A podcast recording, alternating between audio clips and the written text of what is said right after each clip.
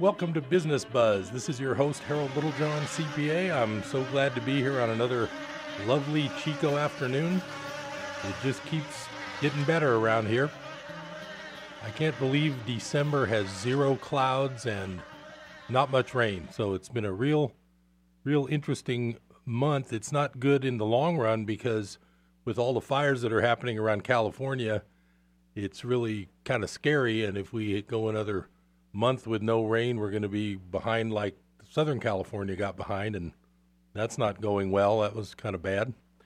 So hopefully uh, that's actually really bad down there. Hopefully they're getting a handle on things. I didn't read any news today. I've been having a pretty busy day at my day job, which is helping people plan their taxes regardless of talk about tax reform.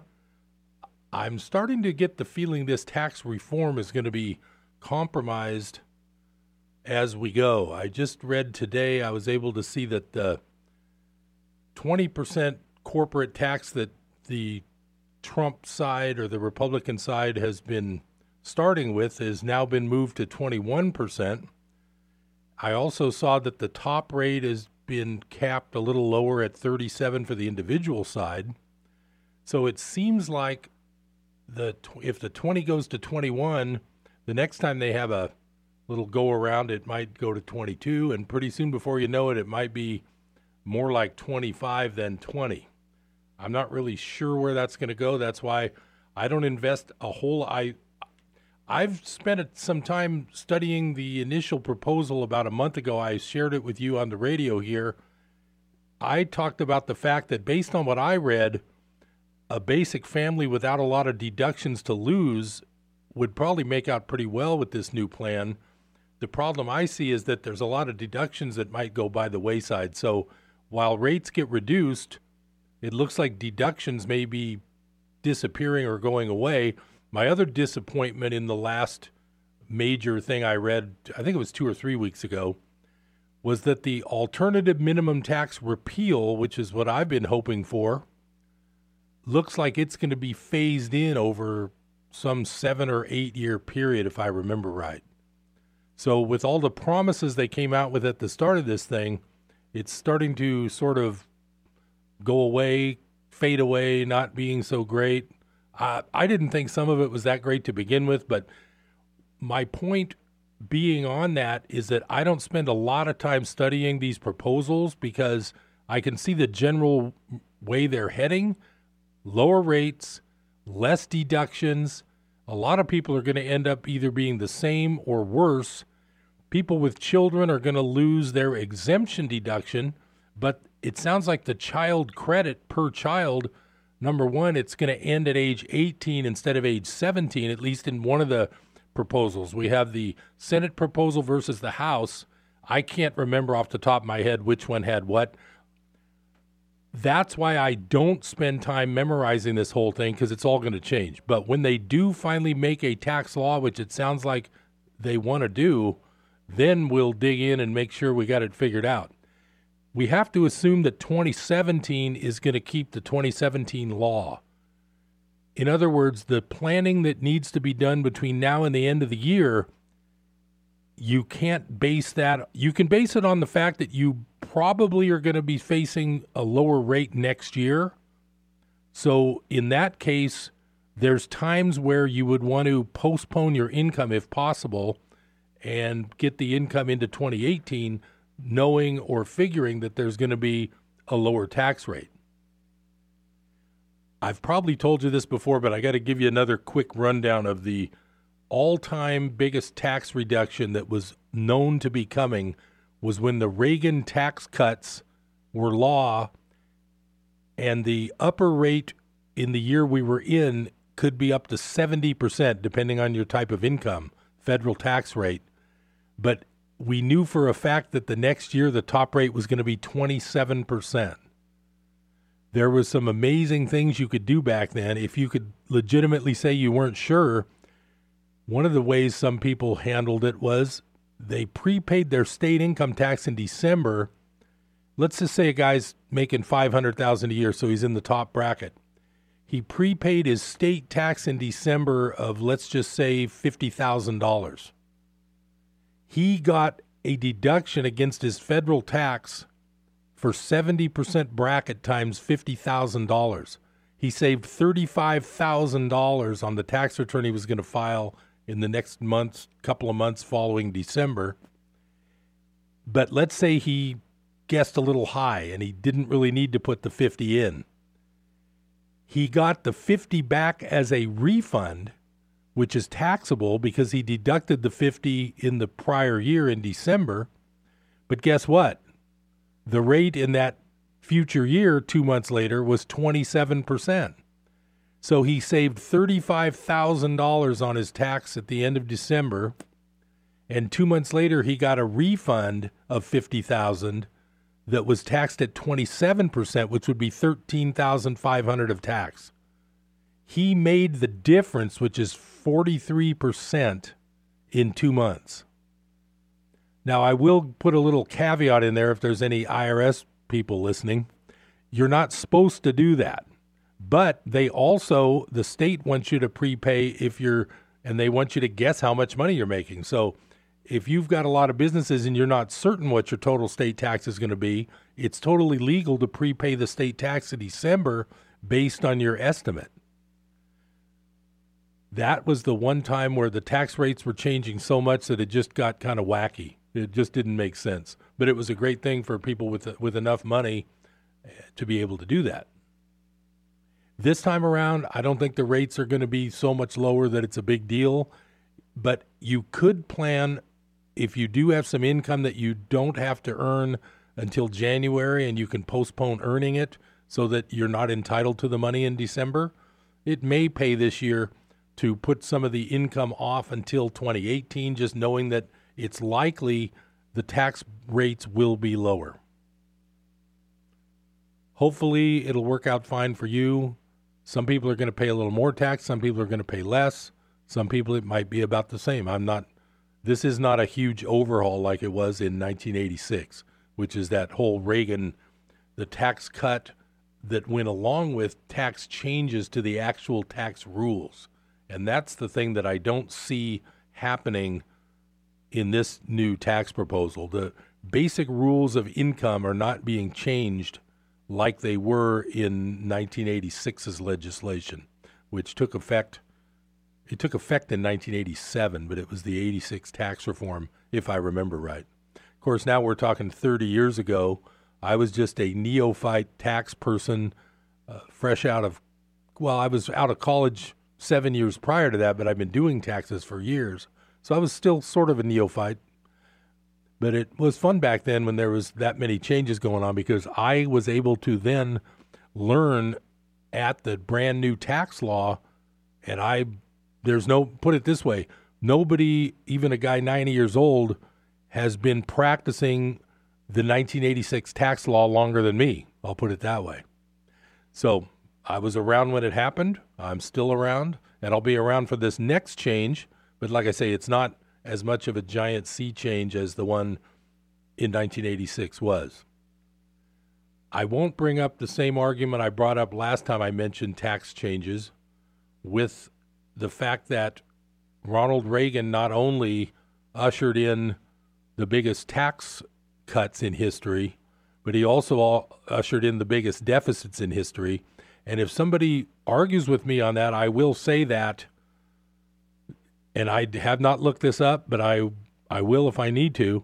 Did Reagan ever veto a budget that he was under his watch? In other words, the president, you know, whenever you hear about the annual budget, you have to remember the president proposes the budget. In a in a perfect world, the executive branch wouldn't even be involved in that because the Constitution gives the process of the budget and the purse strings to Congress. The fact that the way our system has turned out, this executive heavy system we've got, always gives a lot more power to the executive than I believe the founding fathers intended. That's just my opinion. I'm not a I I have a law degree. I'm not an attorney, nor do I play one on television.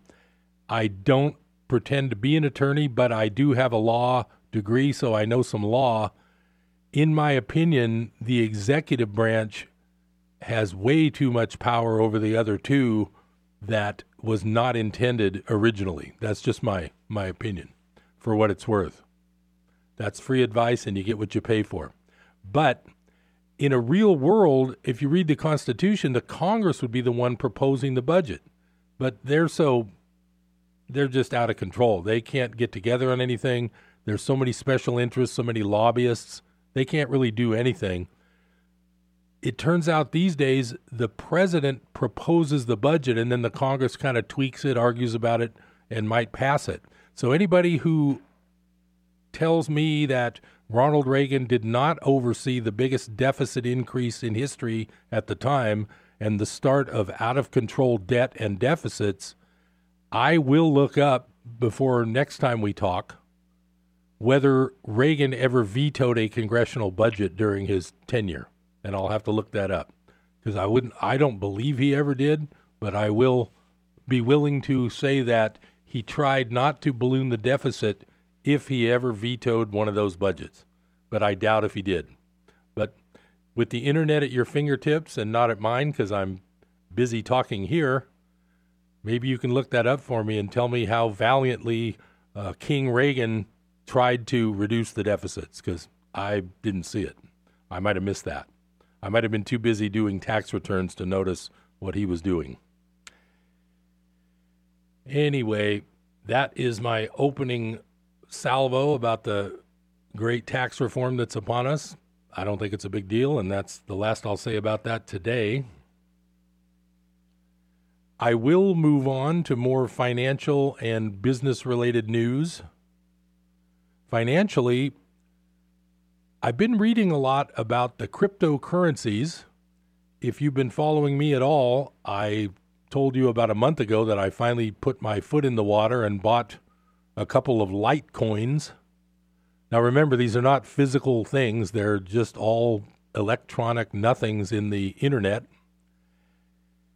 And I'll be darned that $65 that I paid for my first two Litecoins, each Litecoin today was worth $370. That's what they call a five bagger. It's almost a six bagger, which is pretty incredible in one month. Stock pickers like to talk about five baggers over a period of a year or two, like Facebook or, oh, what are some of those other wonderful stocks that represent such wonderful companies? Facebook, Apple. Oh, I love those guys. Is anybody aware that the very first Apple computer was set at a list ma- uh, manufacturer's suggested retail price of, drumroll please, $666? Be that as it may, whether that means anything or not, a five bagger in stocks is like the people who bought Bank of America when it was at five or six dollars, four or five dollars about seven years ago, and now it's back up to thirty bucks, something like that. But we're talking over seven years. The five bagger in Litecoin just happened in the last month. If you go back to the start of this year, Litecoin was four dollars each. Now it's almost 400. So actually, in 12 months, you actually have a hundred bagger in Litecoin. I am not a financial advisor. I'm not recommending you buy any cryptocurrencies. I'm not a financial advisor. I also don't play one on television. But I'm just telling you what I've happened to do the last month just for fun. I honestly feel that it's not a long term investment in the sense that there's nothing there. It's kind of like it's kind of like buying a dot com stock that has no profit. In other words, back in 1999, there were people touting stocks because of the name of the stock and it was from Silicon Valley and it was going to do this and it was going to do that. And they never made a profit. So if you talk about price earnings ratio, which I've talked about before, your price earnings ratio for of a stock that does not have a never made a profit is in, infinite because your divisor of the price divided by the earnings is infinite.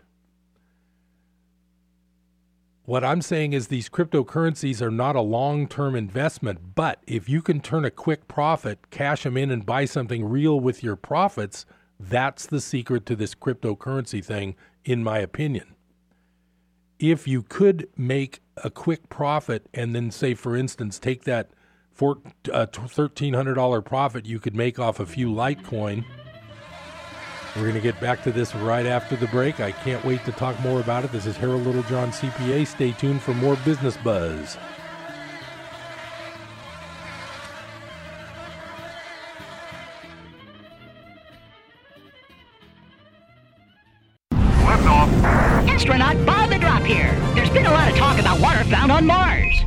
Would you go all the way to Mars for water when we have the best tasting water at Mount Shasta? It comes from our protected springs and is delivered right to your door.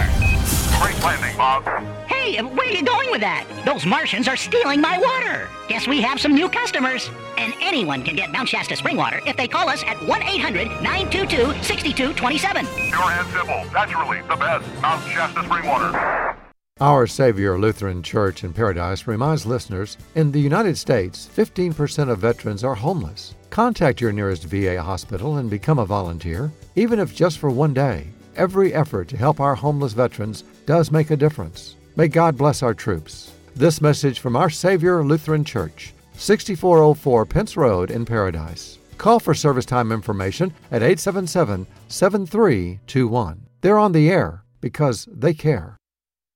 Praise the Lord. I'm Sharon Knotts inviting you to join me and my dad, R.G. Hardy, on the Sound of Faith mornings at 10 here on KKXX. If you are drawn to inspirational preaching, informative in depth teaching, and biblical perspectives to current issues under the anointing of the Holy Spirit, then Sound of Faith is perfect for you because we know faith comes by hearing and hearing by the Word of God. 10 o'clock weekday mornings here on KKXX, Chico's Christian Radio.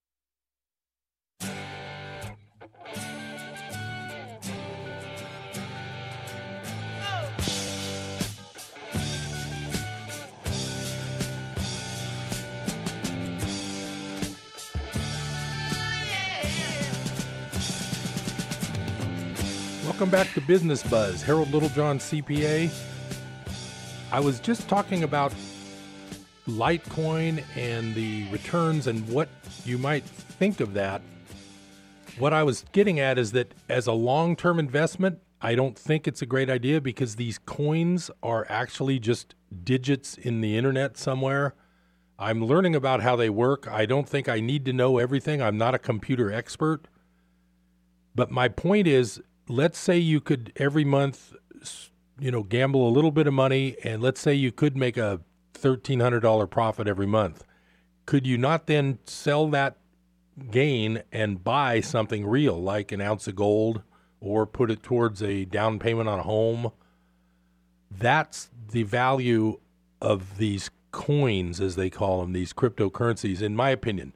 The value is they have a chance of making you a quick profit, perhaps. Now, the other problem is, it's just like gambling at the casino. You really, uh, nobody should invest money with this that they need for their bills because it is risky and it is volatile. But volatility itself is not a bad thing. It enables you to harness the chance of making a profit that's reasonable. In other words, if you only have $100 to risk, let's just say you're young, you're just starting out, and you've only got $100 available for extra money that you can afford to invest if you lose it. If you try to put $100 in the stock market, sure, that $100 might turn into $200 in five or six years. But as a young guy with $100, I got to be honest, that's just not going to get you rich. Now, if you have an, if you can afford to add $100 a month, then yes, the basic plan of putting money in your IRA, putting it in your 401k at work, or just putting it in the bank is a great idea. But some people don't really have a hundred a month. But if someone was to have taken $100 a month ago and bought Litecoin, they would now have like $500 a month later. That's where volatility is can be your friend because you actually made a, a real a real good profit instead of 5% a year, 10% a year, which in the real world is a great return. But for a guy with $100, that's not going to really help him that much. One of the things I noticed about inflation, they keep saying that inflation is 1 or 2%, some super low number. I was shocked when I saw that cigarettes, which I used to smoke back in the old days, I'll admit it, I used to be a smoker. When I quit smoking for good, cigarettes were 3 to 4 dollars a pack, and at the time that was pretty expensive. Well, I turn around 10 years later and I notice that cigarettes are like 8 or 9 dollars a pack. So I'm thinking a guy who needs to buy a carton is spending $90. Where do people come up with that kind of money? So what I'm saying is that inflation is a lot more than 1 or 2%. And that brings me around to my next bit of the discussion about the cryptocurrencies.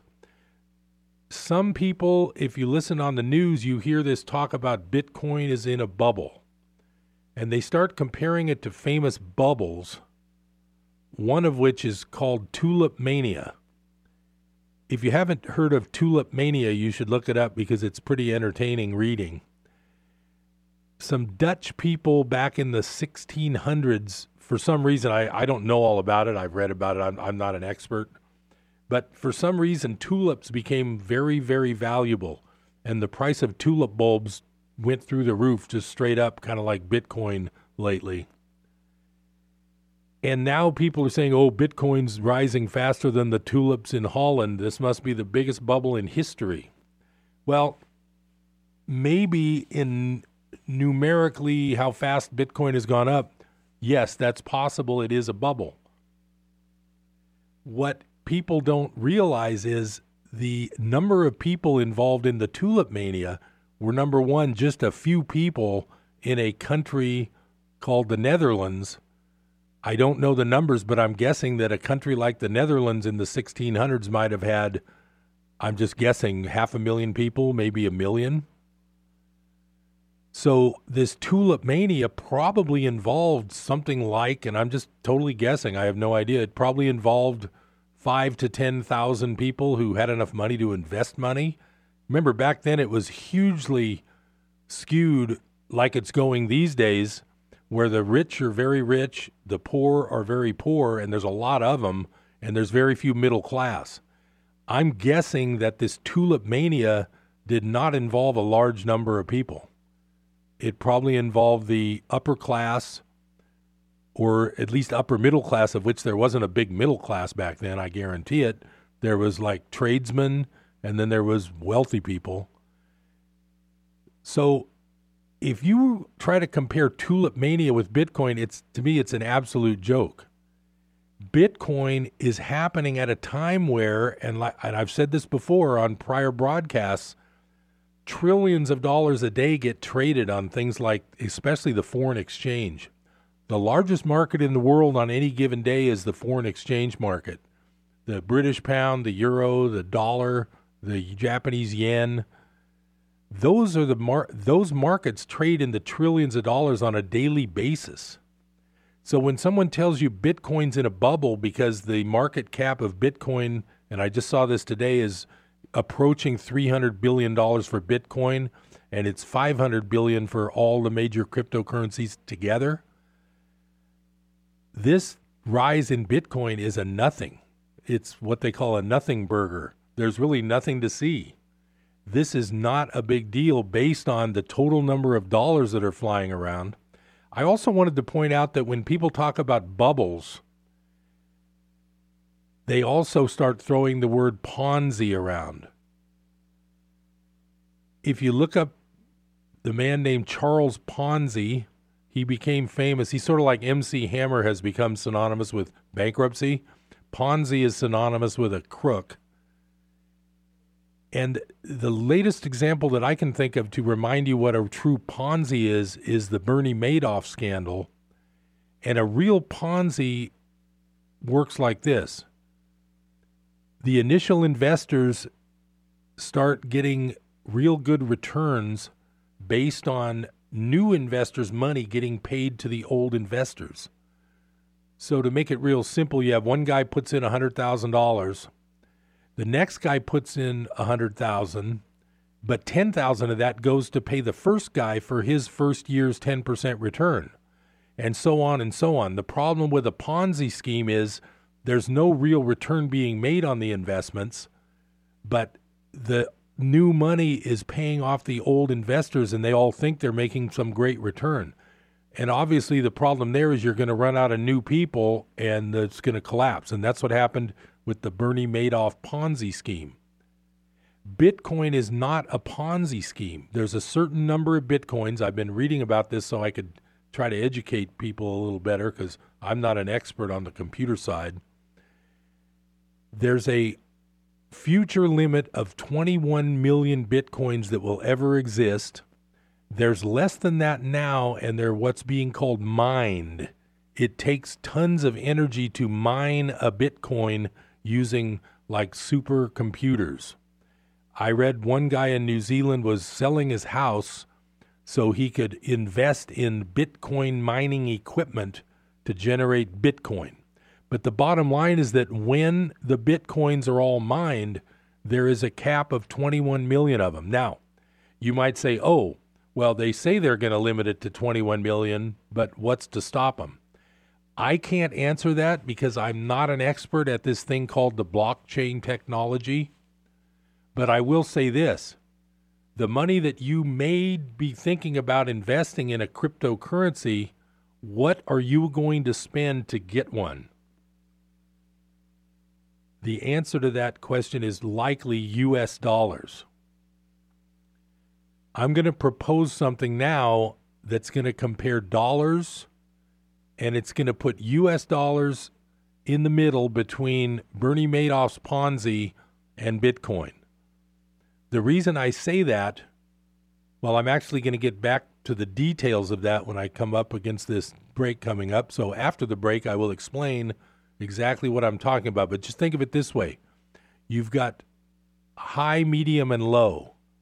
You've got high, and the top is Bernie Madoff and his 20 year Ponzi. Medium is the US dollar, and low is Bitcoin. And I'm going to explain that right when we get back. So stay tuned for Business Buzz. I'll be right back after this short break.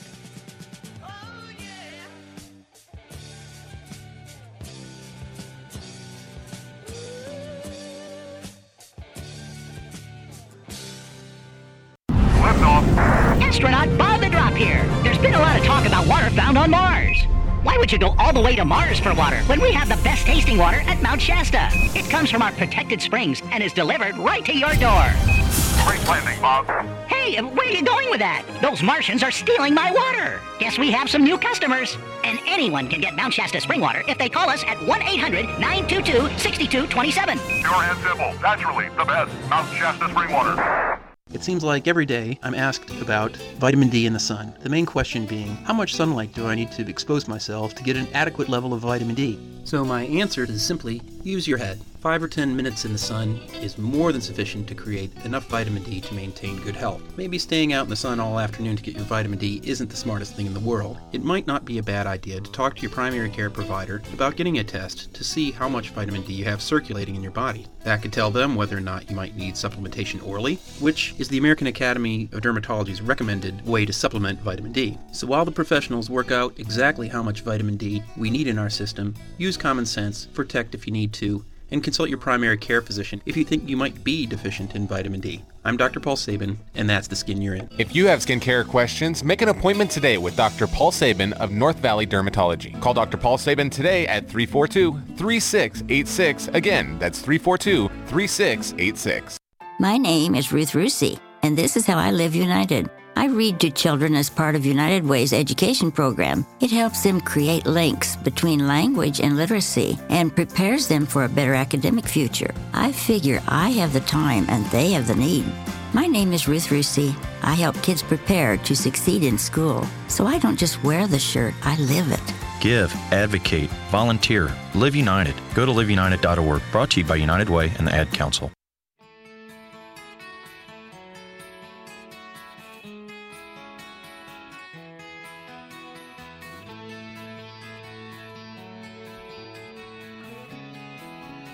Welcome back to Business Buzz. Harold Littlejohn, CPA. here on a lovely Chico afternoon. I was just talking, I was setting you up with something. Let's say the top, the listing here, we're talking about Bernie Madoff's Ponzi. The middle ground is the US dollar, and at the bottom right now is Bitcoin or Litecoin or whatever your favorite cryptocurrency might be. How about let's set it up this way? Let's say you're a Bernie Madoff investor who has been making a solid 10% return per year for the last 20 years because you were one of the first ones in. But let's say somebody gives you an opportunity a month before the whole Madoff thing crashed and everybody lost their money. Let's say a month before that happened, you decided to liquidate your Bernie Madoff investment and turn it into US dollars, which is next down the line. Would you have been smart to do that? Would you look back and be very glad you did that? Of course you would. Because the people who didn't do that lost, I think, all their money or 90% of their money, whatever it is. They lost a lot of money. Of course, they made a lot of money in those previous years, but if they didn't get the money out, it disappeared because the Ponzi scheme came to an end. The reason I'm placing the US dollar right under a Ponzi scheme is this. Number one, unlike a Ponzi scheme, at least with a Ponzi scheme, if you're early into it, you will get a return on your money. Now, unfortunately, it's coming from other people's money that are going to lose down the road, but your money does get a return for a while. And a lot of Bernie Madoff's people were very happy for many, many years. The US dollar does not promise you a return. These days, with this zero interest policy, the banks pay you virtually zero interest. So your dollars, unless you want to risk them, like in the stock market or in the cryptocurrencies or at Bernie Madoff's place, you will not earn a return on those dollars. So, number one, they don't earn a return.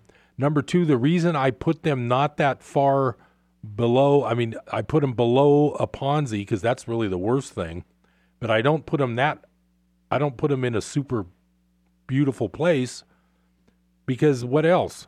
The goal of the Federal Reserve, by the way, who which is not federal, and I don't know what kind of reserves they really have. Their goal is to create inflation. Their target is 2% inflation. Now, what kind of nonsense is that? The dollar that you're holding in your wallet is planned to go down in value. So in other words, they want you to spend that dollar and you know generate the economy. Well, the dollar itself is pl- it's planned. It, its basic function in the world is to decrease in value. How's that for a great thing to hold on to? I've talked about this before. The dollar has decreased about 97% of its value against other things since it was begun in 1913. So to hold on to something that's designed to go down to me is not that smart. Of course, you have to have dollars to do your transactions, but I'm just saying that it's not it's not the world's greatest thing to hold on to. So I will wrap up my cryptocurrency section today just by saying that I'm not an investment advisor. I'm just merely saying what I've done in the last month. I got to admit, I totally regret not putting more in, but at the time I did it, I did not want to lose a lot of money. But anytime I do a six bagger, I'm pretty happy. And when the six bagger only takes a month, I'm really happy. So all I can say is it's worth looking into. Uh, you don't want to put in any investment, you don't want to put money that you need for the bills next month into any investment. So you never lock up your cash uh, beyond what you can afford to lose. It's like taking your paycheck and playing one hand of blackjack at the casino. And that assumes that the casino's honest, and I'm I'm not going to get into that either. I will just give you one tantalizing little thought. Why do the casinos, at least the ones in Nevada, why do they not use cards with borders? Why do their cards have those little diagonal lines that you cannot see the border against the card behind it? That's all I'm going to say. If any of you's ever been a dealer in a Nevada casino, you can let me know whether I'm barking up the wrong tree or not. But I always wonder why don't you guys use cards with borders? Could it be that we would see that you might be dealing the second card down? I have a bias against blackjack because I'm I've studied it, I've practiced it, I've learned how to count cards, but I still have a problem with how many losing hands I get against defying all the odds. I just don't like it. It's it's just too weird.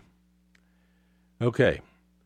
Next up on the business topic today is audits. Well, now we know the IRS does audits, but their audits are just to get taxpayers in compliance and to make sure the taxpayer paid the right amount of tax.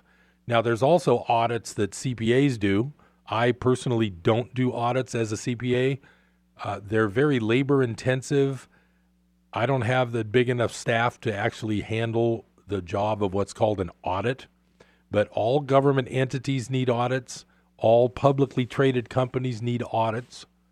And audits are basically the stamp of approval. I've talked about this before if you listened last week. The stamp of approval of a CPA in its finest, highest form is the audit opinion, which says to, let's just use the example, it says to the investor in Apple stock, these financial statements dated at this date are actually correct. They've been audited and they do reflect the truth of what happened to Apple Incorporated over the last 12 months or whatever period. They do these quarterly, every three months.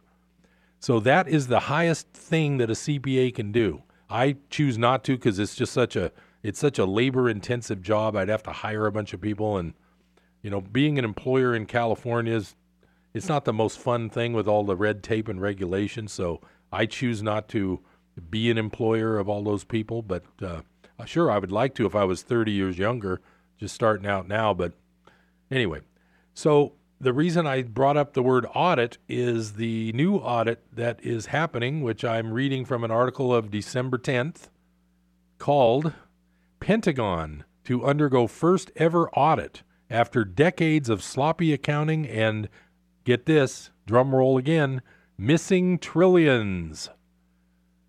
If you recall, I told you the story about a month ago of the digging up of $21 trillion that's missing from the Department of Defense and Housing and Urban Development over the past 15 or so years. $21 trillion. Our entire national debt could be paid for if someone could just find these 21 trillion missing dollars. Now, I say that with a little bit tongue in cheek because obviously what I'm trying to say is you know darn well that they know where those 21 trillion went but we're not supposed to know that. So this article is really interesting. I was very happy to hear this. I'm going to read a little bit of it. After decades of waste, overpayments, trillions of missing or improperly accounted for dollars, and most recently losing track of 44,000 U.S. soldiers. By the way, that's another little scandal lately. I, I won't get into that article on a business show the Pentagon is about to undergo its first audit in history. Now, let's just stop there for a minute. Let's let's try to sit down after falling on the floor for that one. Can you believe that the thing that has been the biggest expenditure, I'm sure, I don't know, I mean, Social Security and Medicare, those are probably the largest expenditures each year in our national budget. But can you actually fathom the fact that a behemoth arm of the United of the federal government, the military, which spends, I'm just guessing, a, a fourth to a third of the entire national budget every year for the last 60 years. Can you believe it's never been audited? Okay, uh, I'm sorry. I could not, I, I had to get up off the floor after that one. So I'm going to read that again. The Pentagon is about to undergo its first audit in history, conducted by 2,400 auditors from independent public accounting firms to conduct reviews across the Army, Navy, Air Force, and more, followed by annual audits going forward. Okay, to me, that is absolutely amazing. So, I'm not going to get into the entire story, but I will read a little bit more. The Pentagon is no stranger to criticism over serious waste and purposefully sloppy accounting. a Department of Defense Inspector General's report from 2016, which appears to be unavailable on the DoD website, but fortunately was archived, found that in 2015 alone, a staggering 6.5 trillion in funds was unaccounted for out of the Army's budget, with 2.8 trillion in quote wrongful adjustments occurring in just one quarter. So I'm not going to dig dig too much further into that, but that's pretty outrageous. So now this also is going to give a lot of work to these independent accountants because CPAs. I mean, I'm not overpriced, but CPAs in general don't come cheap. And if you're talking to like Deloitte and Touche and all these top five accounting companies, uh, you're going to talk millions of dollars. But put think of it this way: what a great investment! They could spend 500 million. They could spend a billion on this. Think about it this way: they spend a billion dollars auditing the the Defense Department, but they save six trillion in money. That's absolutely outrageous, and that's a great return on investment. That's like a 650 bagger or something like that. So I thought that was really cool that the Department of Defense is going to be audited. Now, how it comes out, what we end up hearing, we'll see. But uh, some of the comments, whenever I read these articles, the comments are always kind of funny. One guy says, Why didn't Obama think of this? no comment. But it's just amazing to think that a place that has lost $21 trillion, I don't know. We'll talk about it when we come back from the break. I've got some more interesting tidbits for you. We're going to have a lot of fun, so put your thinking cap on after the break. Right back with Business Buzz.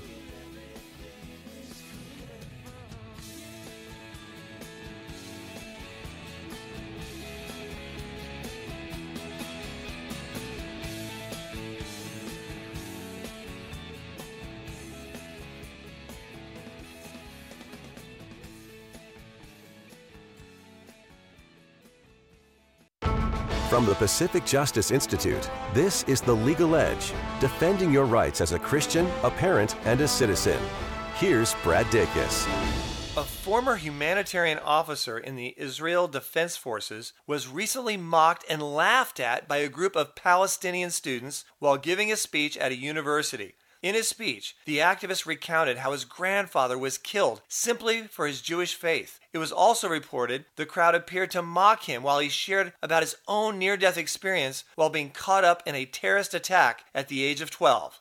Members of the crowd held signs that said, Fascists off our campus and Israel occupation forces. Well, this is another disturbing example of the growing anti Semitism taking place across college campuses. The Pacific Justice Institute provides legal representation to individuals without charge. Learn more at pacificjustice.org. That's pacificjustice.org. Hi, this is Rick McConnell with the Disciple Tip. Nobody has to tell you when you need more gas in your car. You look at the gauge, and if it's low, you put some gas back in. But what about your spirit? It works pretty much the same way. Your spiritual tank can get empty, and when it's low, you need a spiritual fill up. But you don't have a gauge on your spirit to see how low you're getting. But there are some signs like depression, irritability, and a sense that God is far away. See Galatians chapter 5 for more signs of an empty tank and the secret of getting your spiritual tank full again. A message from Life Radio, KKXX AM and FM.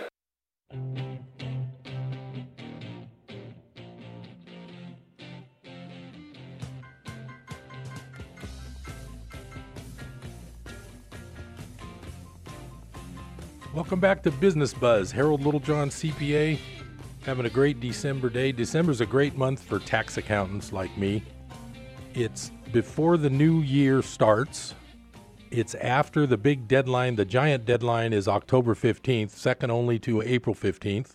That's when all the extension returns were due, so they had to be done. So November and December are sort of the CPA's best months as far as that goes, but you have to get ready for the new upcoming year. There's always software things to deal with, there's always contacting all your clients. Some CPAs for tax season actually assign appointments to the prior year tax clients based on their appointment last year. I guess that might be easier for everybody. I haven't done that yet, and I just, I'm not sure. We still have a process at my office. We give everyone a call that had an appointment the year before, and we set those appointments up usually during December. We're we're a little behind right now just because we've had a lot of off-season work, but we call and we set up the appointments, and I just think it makes people feel better to just you know, hey, what what day do you like? What what appointment would you prefer?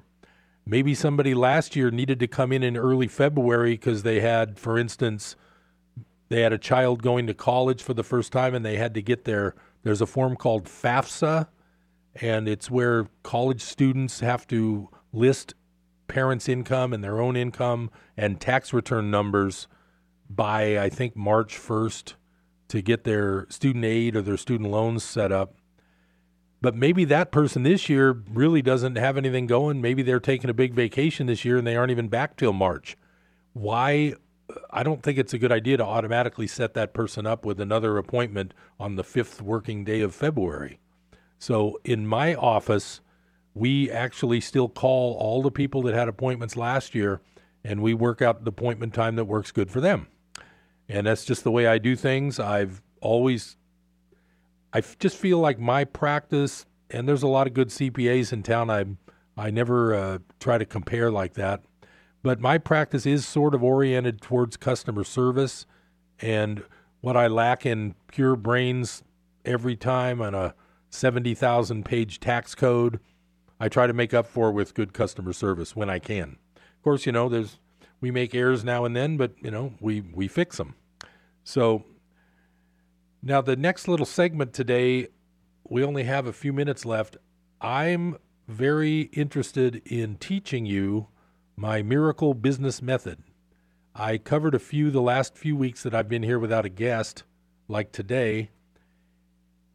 I covered the number one method, which is called mind watching.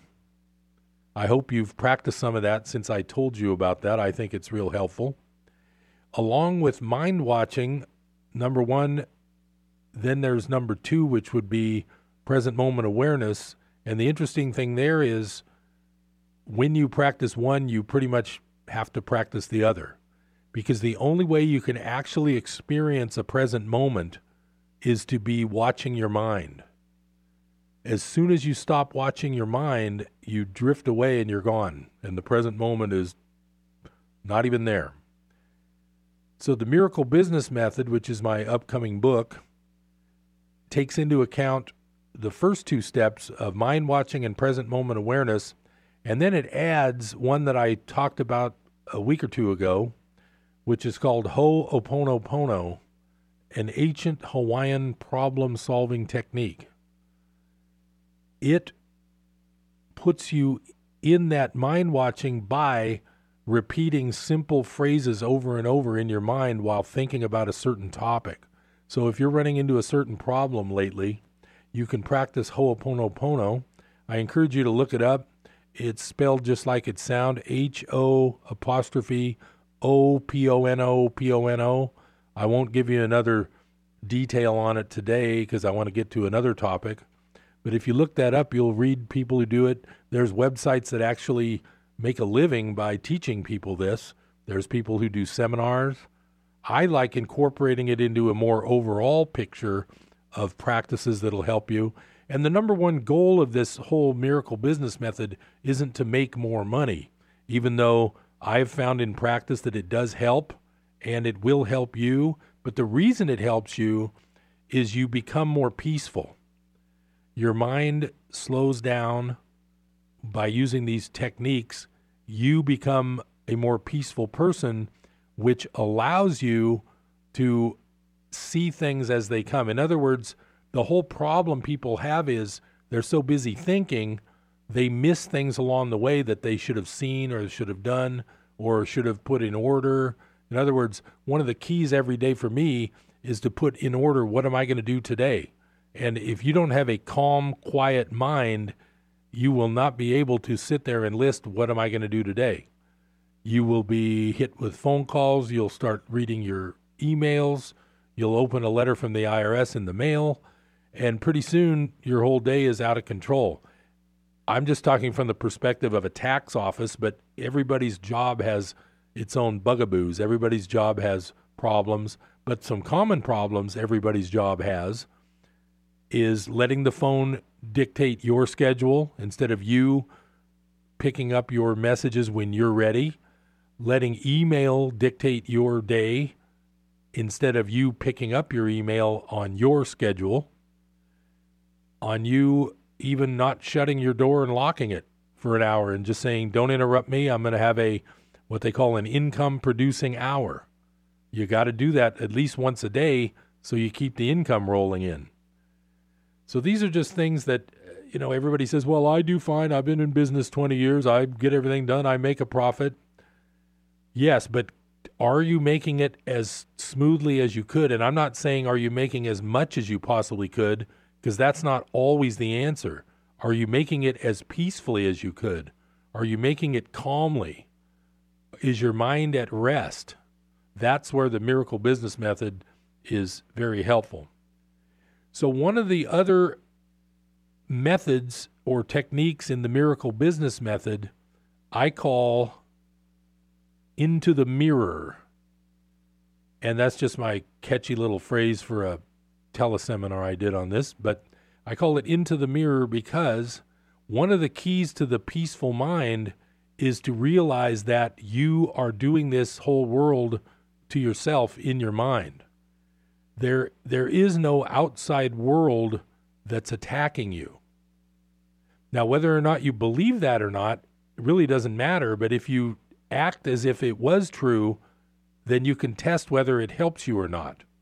And when I first started doing this, it was pretty freaky to even consider that. But what I've done is I've actually enhanced the Ho'oponopono sayings and I've added one to my litany when I practice Ho'oponopono. And that is a fifth one that says, I'm looking at my own thoughts. Now, first of all, whether you believe that or not, you just have to practice it to see if it helps you because it definitely helps me. And so, what I did was, since we're on a faith based uh, life radio here, I'm not a huge Bible follower. I'm not a huge Bible reader. I have read quite a few parts of the Bible at different times, only because I'm just interested in things like history and Jesus and all that. But now that I've studied these other methods of calmness and mind training, I very I'm very curious about how the Bible treats these things because after all that is the closest we'll know to the words of Jesus and I'm very curious about that. So I'm looking right here at a place called dailyverses.net verses as in, you know, verses V E R S E S dot net dailyverses.net. And so I typed in Bible verses about the neighbor, because I know the neighbor, one of Jesus' main things is love thy neighbor. So I went and looked these up, and almost every one of these leads me right back to the whole idea that there is no world out there and that you are looking at your own thoughts. So I'm going to read a few of these. Love your neighbor as yourself. There is no commandment greater than these, and that's Mark 12:31. Then there's uh, finally, all of you be like minded, be sympathetic, love one another, be compassionate and humble. Okay, here's one from Corinthians 10:24. No one should seek their own good, but the good of others. Well, that kind of says it also. Here's another one. Carry each other's burdens, and in this way you will fulfill the law of Christ. I'll just read a couple more. For the oh, here's Galatians 5:14. For the entire law is fulfilled in keeping this one command, quote, love your neighbor as yourself. Well, that one keeps coming up. Here's one here in Philippians 2 3. Do nothing out of selfish ambition or vain conceit, rather, in humility, value others above yourselves. Then Matthew 7:12 So in everything do to others what you would have them do to you for this sums up the law and the prophets. Well, isn't that the golden rule? So what I'm coming to with all this and what I learned from reading all this is that my intense interest in a book called A Course in Miracles, which some people say is sort of anti-biblical, to me is totally along the lines of these teachings because it says that the only way to have a peaceful mind and a happy life here is to forgive. And so when Jesus talks about forgiveness, I don't have those up on the screen right now, but when Jesus talks about forgiveness, that's exactly what the Course talks about. And what it is, is it recommends that you forgive everyone, and it's not because you're better than them or you're sparing them from some punishment or something like that. It's that we're all pretty much interrelated. So, in if you accuse somebody of doing something, you're basically accusing yourself of doing the same thing. That's why the course ties in for me so well to the Bible side because forgiveness and loving neighbor, and the other one is uh, love your enemy, which, as Eckhart Tolle points out, means have no enemies. If you do that, you're actually treating yourself better. And if you practice that, you find that it makes you feel better. The goal of that course, which is like a 1,300 page book, the goal is simply peace of mind. It's trying to get you to not feel anxious, to not feel uptight, to not feel angry. And it's okay to be angry because everybody gets angry. And it's okay to be uptight because everybody gets uptight. But if you can learn methods that actually teach you to not be uptight, to not be angry, to be calm, it all boils down to whether you can actually practice these things like forgiveness. There's 365 lessons in that course that are daily lessons that you're supposed to actually practice. And I'll be honest, I'm not an advanced teacher of that course because I have not done all 365. But I have done quite a few of them, and I've done a few of them over and over if I have a real big problem that's really eating at me, like a problem at work that I know is going to last for a while, I actually apply it to an exact course lesson. And that lesson, the one in particular that I've used a lot, the lesson says, for instance, let's just say I have a problem with uh, with a person named X. The lesson actually says, God did not create this problem with the person X therefore it does not exist. Now, that sounds silly and stupid, and it sounds like you're like you avoiding the problem and not face, fessing up to your problem. I can tell you from experience that if you practice that type of talk about your problems, you will actually start solving them and they will be not nearly as heavy as you thought they were. You'll see that it just happened. So when I started teaching my cor- my miracle business method, I had to tell people you don't have to believe this, you just have to practice it. If you don't believe it, it doesn't matter. You just practice it. When I first started practicing it, I don't believe it. There's still many times where I question myself all day long, and every day I have questionable days where I say, I'm not sure that's even actually happening. But I'm just trying to encourage you to be calm. You'll make more money in the long run. Your business will go better. You'll take care of business better. And I will see you next time on Business Buzz. Thanks for listening. This is Harold Littlejohn, CPA. I'll see you next time.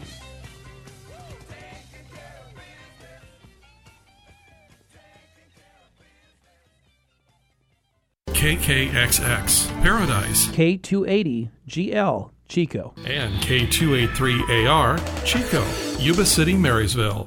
Rockhouse Dining and Espresso is known for their patio. Enjoy the ducks and chickens visiting the patio in their environmental, farm fresh, lively atmosphere. Rockhouse is